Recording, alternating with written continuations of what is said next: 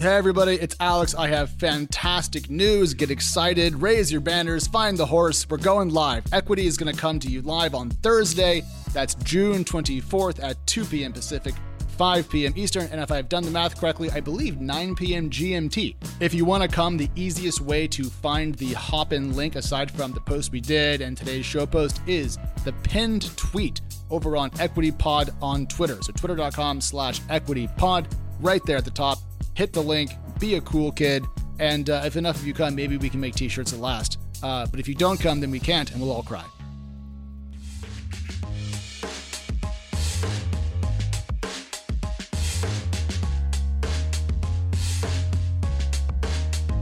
Hey, this is Equities Wednesday episode. Today we are focused on all things Bitcoin, but instead of us all jumping on the same Zoom to record this locally, we did something a little bit different this week. Danny and I joined a Twitter space and dragged in a number of our TechCrunch colleagues to drop in and chat all things crypto. So, if you're curious why Bitcoin is down, what's going on with China, are NFTs still a thing, and what really is a DAO, we got you covered.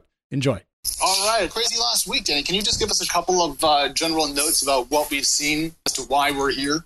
Well, I mean, it's been a, what the sell-off of the century, or at least the last six weeks. So Bitcoin going down from sixty-four thousand all the way past the thirty thousand dollar barrier, the lowest since last year, uh, essentially. So my sixty dollars of Bitcoin is now worth, I think, about thirty-two dollars.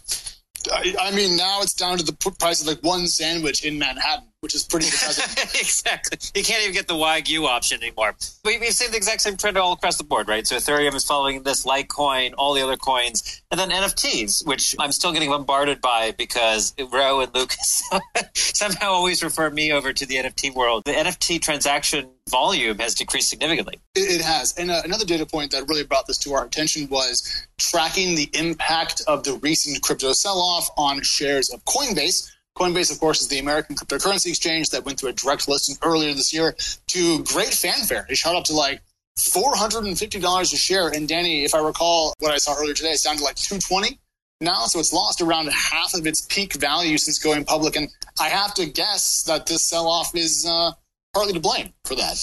Well, certainly. And I, I, think it's interesting because Coinbase makes money from fees, right? So the more transactions, the more money they make because people are selling off and aren't holding presumably people think that the market is going to shrink over time, or at least temporarily. So Coinbase has been hit hard. It's now worth 45 billion as a market cap, down from I want to say 90 to 100 back, you know, during the IPO period. Yeah, and that's actually a great segue to the first thing I wanted to bring up, which was I've been covering crypto for a thousand years, give or take.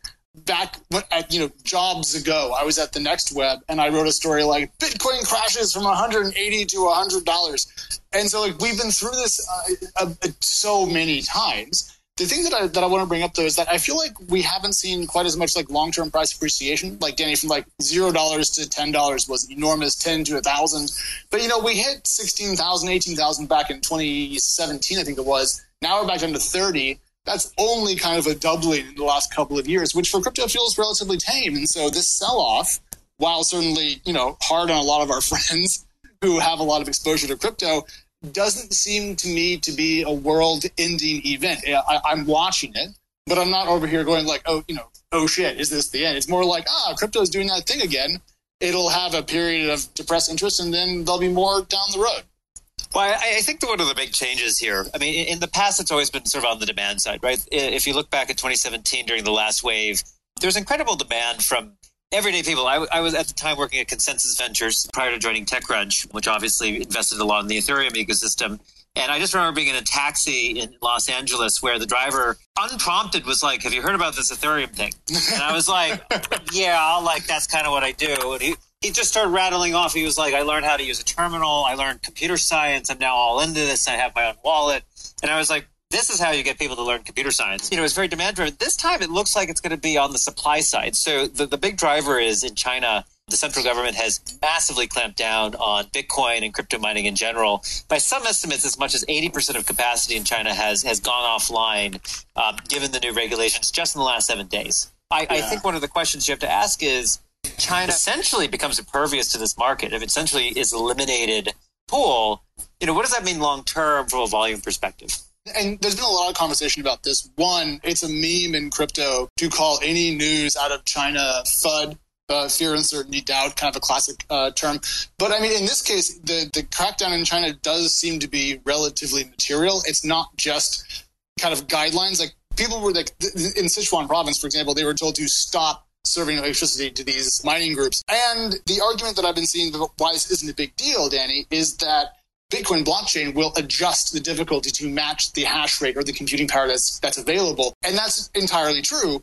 But removing so many possible customers from the pool to your supply or kind of demand side argument really could have an impact. I mean, you know, you would think that in China, a place with increasingly limited personal freedom, Bitcoin would have you know, a wide market and to have that removed from the possibility really matters, is my view. So the sell off makes some sense to me. What it'll mean long term, I don't know, but at least there's a reasonable catalyst for the sell off other than randomness on a Tuesday, you know? Well, absolutely. one of the interesting um, side dynamics here is if you look at NVIDIA stock, um, over the last six months, NVIDIA is up 42%. And, and particularly from mid May. So May 12th, it was at $550 uh, a share. Today, it is at 750 Wow. And and part of the reason is is that I think as more and more of the, the crypto market moves, we have to remember that NVIDIA produces most of the chips, or, a large segment of the chips for crypto mining. Um, yep. Not specialized chips, but a lot of the graphics chips have uh, the right math properties and calculations to be able to do crypto mining. Um, and so NVIDIA's had this fight between gamers and the crypto on where to supply their chips. Now that a lot of this market is going to move back, I think, into the West and away from some of the other kind of ASIC focused chip companies, NVIDIA stock is just skyrocketing. I mean, in a, in a, market where you know demand is, is extremely hard to supply, obviously there's droughts in Taiwan and elsewhere to produce these chips, and so you have these supply constraints, and Nvidia is just riding it out like like hell. Yeah, but it's funny you bring this up because, uh, and I was gonna not not bring this up, but here we are. You know, this is this last couple of well, last week I want to say is really good news for PC gamers, and the reason why is because there has been a mild decrease in demand for GPUs. Gamers can now maybe get them, and for the longest time there was kind of this running complaint in the PC gaming community because crypto companies were buying up all the freaking supply of new chips, new hardware, that could be lessening. I saw a number of reports indicating that prices for certain GPUs are starting to show some early declines. So we're already seeing the in market impact on the chip side. Now, Danny, on the subject of NFTs and Ethereum more broadly, my thesis has been that because people are building so much on top of Ether and the Ethereum blockchain, it is building some real long term value because it has a lot of kind of in market use. And I think that NFTs, digital tokens for ownership of singular assets, if you will, we're going to be a big catalyst to that. But recently we've seen NFT volumes decline and the price of Ethereum drop. Temporary blip or more of a uh, indictment of the overall model of building a distributed computer? I think if you follow a lot of the discussion on Twitter, right, the, the market is saying, look, you know, Web3, it's decentralized web. You got to keep looking at the infrastructure play long term in the crypto world. It's not about the finance, it's not about crypto. There's some on DeFi, obviously, so I'm not trying to discount that. But sure. the long term benefit here is the decentralized computer storage, application delivery, everything in between will be on the blockchain. And that, you know, theoretically could take five to 10 years. Maybe yeah, more. Yeah, it could, or, or it may never actually even work at all.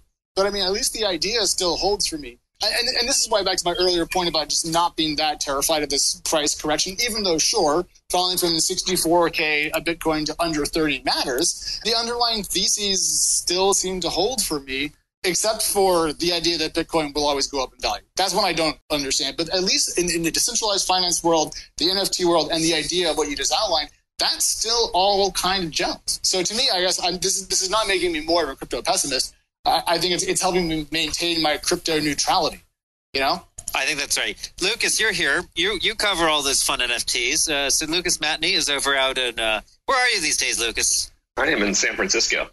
I'm sorry I'm, to hear that. I'm sorry. I think I might that. be the only person here right now. I think you're the last, the last person on the team who's still in SF. The streets um, are empty. It's actually just me. it's a, it, I am Legend NFT edition. You can sell that uh, on the OpenSea. Uh, but Lucas, what are you seeing in the in the NFT world these days? Well, I mean, you know, when when Ethereum was trading at like forty three hundred bucks, like I think even the people who were, were like, you know, at, at the at the Lambo lot buying their third and fourth cars were kind of realizing that like, hey, like you know, if, if gas fees are like three or four hundred bucks, like this obviously isn't going to be like a sustainable thing for, you know, any of these projects taking off. And like, you know, as a result, a lot of like popular like layer two chains kind of developed a little bit of a, you know, audience and like saw their coin price go up by like five thousand percent. But yeah, I mean, so Lu- Lucas, can you go back up and explain gas fees to people who are not familiar? Yeah, so I mean, you know, there, there, there's there's there's a lot going on. Essentially, essentially, you're just like you're you're paying for the right to be written into the you know the next block. If there's a lot of high network traffic, you're going to pay hundreds of dollars to mint an NFT or perform some kind of like action on an Ethereum smart contract. So basically, at, at high usage times, there were these NFTs that people were trying to mint on the blockchain, and they were a hundred bucks, but it was costing them like four or five hundred bucks in transaction fees to even get, make it happen. So it was just like obviously unsustainable, and that's like kind of the reason that some of these other projects like you know NBA Top Shot that like had their own closed blockchain and it's like low transaction fees, high speed have really taken off in the past few months. Okay, so on this question, it sounds like the early NFT boom built on Ethereum hard is seeing some degradation, but overall NFT activity and innovation continues. Is that a fair read of kind of where we are today? I think it's it kind of looks like it's entering a little bit more of a sustainable phase, even if like the speculative moment isn't quite as much there. Okay, I, I have one more question about this, Danny. Then I'm going to throw it back to you. But on the NFT question and the creation of, of other chains to host NFTs, here's my issue with that, Lucas. And I want you to tell me if I'm either misunderstanding something and being too pessimistic, or if I'm actually right. So I'm happy to be wrong here. But here's my, my, my view: if I own an NFT of, let's say, Danny surfing, just to give an example, uh, on the Ethereum chain, to me, I own something on Main Street. But if I buy the same NFT of an image of Danny surfing on a chain that I made up, it doesn't really matter that I own it. And so, can these side chains really, or other blockchains, really support a strong NFT ecosystem, if you will, and kind of like, you know, and value creation and, and maintenance if they're not really where the focus of the crypto world is more broadly? Eh, I mean, it doesn't like in in my in my view, it doesn't really matter what the chain is. It matters who the like what the issuer is doing. I think it's less about like which chain it's on necessarily, uh, and more just about like what the you know the official uh, issuer or like you know if like Beeple isn't selling the same thing on ten chains, he's just picking one. I think that matters more than which chain it's actually like being minted onto. So that's probably correct. I still can't quite make it work in my head why I would spend money to buy the rights to the ownership. Well, you're, you're you're at the point that I think everybody's at, so I think that's okay. I mean, Okay. think- yeah, and- but I, I, I, but I like I don't, you know, there are definitely purists who are just like putting projects just on Ethereum right now, even though it, it doesn't truly really doesn't make a ton of sense to be doing so when there are some some good options. That, that was great, Lucas. But look, you know, Rome wasn't built in a day, and Romain has not studied the crypto world in a day either. Um, so, Romain, our, our Parispace correspondent, you're here. Yeah, I'm here. Okay, so Ro, you've been focused on the decentralization aspect of the blockchain world, so a lot more of the infrastructure Web three stuff. Um, how does that influence what's going on there, given what's happening in the crypto markets today? Yeah, I think uh, it's pretty fascinating to see that uh, Bitcoin and other crypto assets are crashing right now. It, it shows once again that if you think about blockchain technology in general as something that is truly decentralized, we are not there yet at all. I think if there is one regulation change in China, or even if Elon Musk uh, decides that Tesla is not going to accept Bitcoin anymore, it's a sort of centralization aspect as well it affects the price of Bitcoin. Every time the price comes down, I think activity in general comes down as well. So there is less activity, there are less transactions on the various blockchains. And you can see that people are just basically holding the, the assets and waiting for the storm to pass. Well, I think one of the interesting things here is, you know, there's the perception of the value of these coins and chains, and then there's the, you know, intrinsic value to them. And and when we talk about Dogecoin with Elon Musk, it, it's about, you know, external value, right? Validated value, the, the value that people ascribe to it just because it's a thing. You know, same with NFTs. What I think is interesting when you get into the decentralized crypto world, you know, in, in DeFi and in Web3, is is you start to get to intrinsic value. I mean, there's value to storage from the fact that it's storage and not just from the perception that storage is valuable. Can I go back to the uh, the Elon Musk moving the markets decentralization point? Yes, I, Alex, you can. uh, that was if a, you must. That was a rhetorical ask for permission. uh, I wasn't actually. I was just going to do it anyway. So, Romain, on that point, I think the issue I have with your argument is that decentralized stupidity can often look like centralization. Dogecoin's price is decentralized amongst traders, people who are you know buying and selling it at whim. You know, there's no government intervention. If if they want to follow what Elon says, that's their business, right? But that doesn't really mean that it's less decentralized. It just means that the people who are active in the decentralization are stupid. Is my read. Yeah, for sure. But why is Elon Musk uh, so popular? It's because that's a great question. He's become, you know, really rich multiple times through multiple ventures. It's not because of, you know, some decentralized companies. It's because some VC funds invested a lot of money in PayPal and Tesla and other companies. And over the years, he's, he's accumulated like more power and, and more money uh, through all these ventures. Before we before we get into DAOs, though, one last note on, on the Coinbase idea of decentralization that Romain brought up. He said there at the end that the company could become in the future merely a collection of developers working on this stuff. It's very ironic to me that if you go back and look at the Coinbase S1 filings, you'll see that the company has dual class shares reserving authority and power in the hands of the founders and their investors. Uh, essentially, the opposite of decentralization. So, essentially, Coinbase is a hyper centralized company advocating for decentralized models. And that's a tension that I can't really un- unwrap in my brain without getting kind of shouty. So I won't. But I just want to point out that uh, that particular kind of gross irony. Yeah, it's interesting, and I think it says a lot about how you're supposed to build a startup. Uh, is it supposed to be like everyone has a say in, in the roadmap, or is it a sort of um, di- dictatorship? And I think many startups have taken this approach of, uh, you know, having a few people at the top, uh, even the biggest tech companies, uh, you know, the, the Google and Apple of the world, uh, they, they try to, to give a lot of power to people at the top, and then, then it sort of uh, you know, it sort of uh, goes down all the way across uh, the chain of the company. And I think Coinbase doesn't have a way to to make it more efficient. I think it's the, the harsh truth that they don't know how to do something truly, uh, you know, community based and decentralized. And probably not going to talk about the culture memos, but it says a lot about it says a lot about the company that they, they, they can't really accept criticism from from people. Uh, you know, not at, at the, the C level.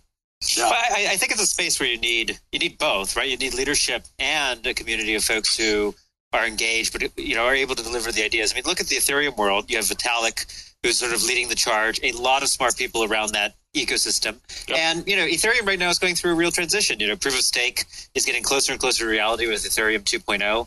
Maybe um, three years, yeah. yeah. well, I mean, think about it. I mean, if you if you think of it as a completely upending the entire compute system. I mean, this is like changing out Intel for ARM in a processor, right? It took Apple 15 years to go do that. Ethereum's going to do it in a couple of years when there's literally tens of billions of dollars at stake and millions of people involved. So to me, it's actually a revolution. Like that's like we can't do that in the U.S. dollar. Well, no, but we're not trying to. The only country that's really trying to revolutionize their currency in that way is China. But don't get your hopes up about the uh, digital yuan because it's going to be designed to give the government even more power versus giving more power to the people. So it's kind of the, what China's electric currency is essentially the opposite of what crypto wants to do. It's the it's the exact opposite of decentralization. It's more centralization. So I, don't know. Do we need a digital dollar? I don't. I don't really know. We have a lot of stable coins. I feel it's fine. I, I look, and the, the, Federal Reserve did announce a week ago that it is exploring digital dollar technology. Whee! Right. So, so I, I, think that there's just a lot more coming here. But let's let's move the conversation along a little bit to DAOs because I do think this is like the most open-ended component of it, particularly as more and more work becomes remote, decentralized. You can imagine that companies actually do become decentralized autonomous organizations. And I'm curious, like do we think that that is a future A that's going to happen? B, what is it going to look like? And are we going to enjoy living in that future? Uh, last comment for me, then I have to jump into a meeting uh, with the rest of the equity crew about the Monday shows. But like Danny, no. And I, I think that DAOs or DAOs are really just holacracy. If you recall that old Tony Hsieh management strategy for tech companies. Yes. they're the holacracies of the decentralized world, I guess. And I, I, I think the earlier point about finding the balance between leadership and community is right. And I'm curious what a fully decentralized company would look like. I mean, thinking about the most famous open source projects, probably Linux is probably still the most famous. But I mean, think about the central figures to the Linux story and how much of an import they've had on production ethos and so forth. Even in those open source models, individuals still really matter. And so, how decentralized can you get? I don't know. But I got to jump. Um, guys, a real fun time. And if you own crypto, I'm sorry. And I'll leave you uh, in the uh, kind hands of Danny. Bye. Thanks. Well, Alex is gone. He's now a listener. Okay, Lucas, you talked to a DAO. One Dow. I, I also have sparkling. You what is everyone working these days at TechCrunch? I, I, I, what is this will, new culture? I will. I will leave on one note, which I, I have a tough time believing that that model is going to like catch on super quickly. It just it seems it seems like revolutionary in an odd way, and I, I just I, I don't totally totally see it as something that's going to happen quickly. Ro, are you still with us? Have you followed the DAO space at all? Yeah, um, you know, not, not really closely, but I think there's a lot to say about how open source projects work today. There are a lot of contributors working on projects that don't get a lot of revenue and recognition uh, for those projects. And it's been kind of broken for, for a while that some of the critical parts of the operating systems and, and websites that we use have been built by basically uh, people and nonprofits doing it like on the side. And Google are going to give like maybe a thousand dollars a month to those contribute contributors so that they maintain those products. I think it's kind of broken because those people they, they deserve more money. And I think maybe DAO can, can be something powerful to recognize the value of those open source projects.